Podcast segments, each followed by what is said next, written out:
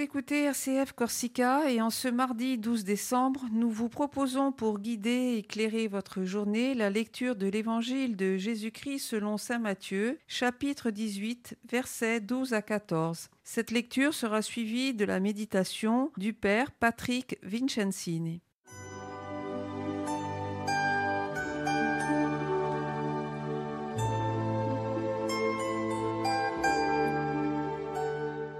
Évangile de Jésus-Christ selon Saint Matthieu. En ce temps-là, Jésus disait à ses disciples Quel est votre avis? Si un homme possède cent brebis et que l'une d'entre elles s'égare, ne va-t-il pas laisser les quatre-vingt-dix-neuf autres dans la montagne pour partir à la recherche de la brebis égarée? Et s'il arrive à la retrouver, Amen, je vous le dis, il se réjouit pour elle plus que pour les quatre-vingt-dix-neuf qui ne se sont pas égarés. Ainsi votre Père qui est aux cieux ne veut pas qu'un seul de ses petits soit perdu.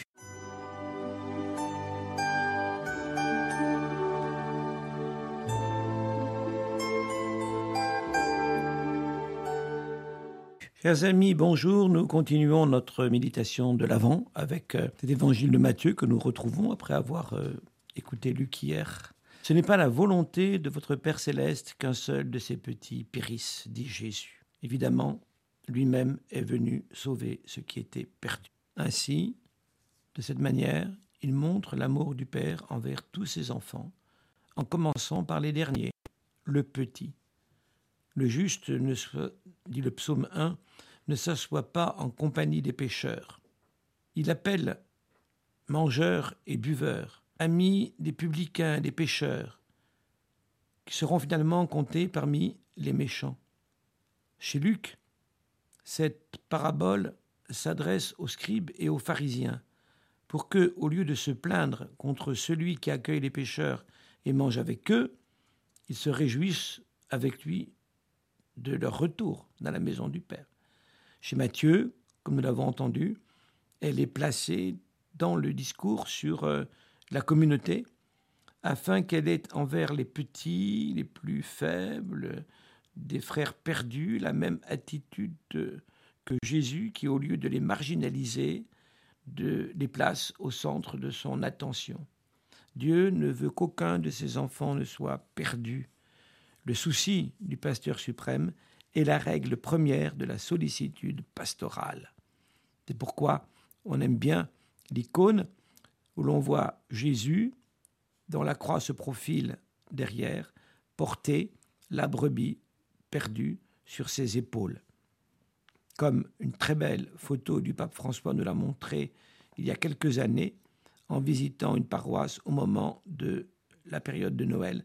On y avait mis une brebis sur l'épaule. En arrière-plan de la parabole, on entend le prophète Isaïe contre les dirigeants qui ne font pas leur devoir de berger. Au chapitre 34, le Seigneur dit, car ainsi parle le Seigneur Dieu, Voici que moi-même je m'occuperai de mes brebis et je veillerai sur elles. La brebis perdue, je la chercherai, l'égarée, je la ramènerai. Celle qui est blessée, je la penserai. Celle qui est malade, je lui rendrai des forces. La communauté est composée de petits qui se perdent facilement si personne ne les cherche. Ils sont perdus. Le petit n'est pas seulement à accueillir, mais aussi à ne pas scandaliser s'il est faible par des comportements qui ne conviennent pas, qui sont anti-évangéliques, jusqu'à l'injustice sociale, à rechercher s'il est perdu, à corriger s'il a dévié, à pardonner soixante-dix fois cette fois s'il a péché, et non pas à stigmatiser. Cela signifie vraiment accueillir l'autre dans sa dignité de fils. Le ciment de la communauté chrétienne, c'est de vivre ses propres limites et celles des autres comme le lieu de la communion, de l'aide et du temps. Par conséquent, à ne pas mépriser les faibles, car ils sont précieux aux yeux du Père et du Fils, introduit cette exhortation à le chercher lorsqu'il est perdu pour qu'il ne se perde pas à nouveau. Nous sommes tous appelés à avoir le même soin envers lui que le Père et le Fils. Si vraiment nous sommes des disciples, nous ressemblons au Père, nous imitons le Fils. Jésus est le Fils qui est descendu de la montagne de la Trinité et qui est devenu notre frère pour rechercher les frères perdus. L'Église n'est donc pas une secte, comme disent certaines personnes, une secte qui aurait réussi. L'Église n'est pas la secte des justes qui se séparent des pécheurs. Sectaré, ça veut dire se couper.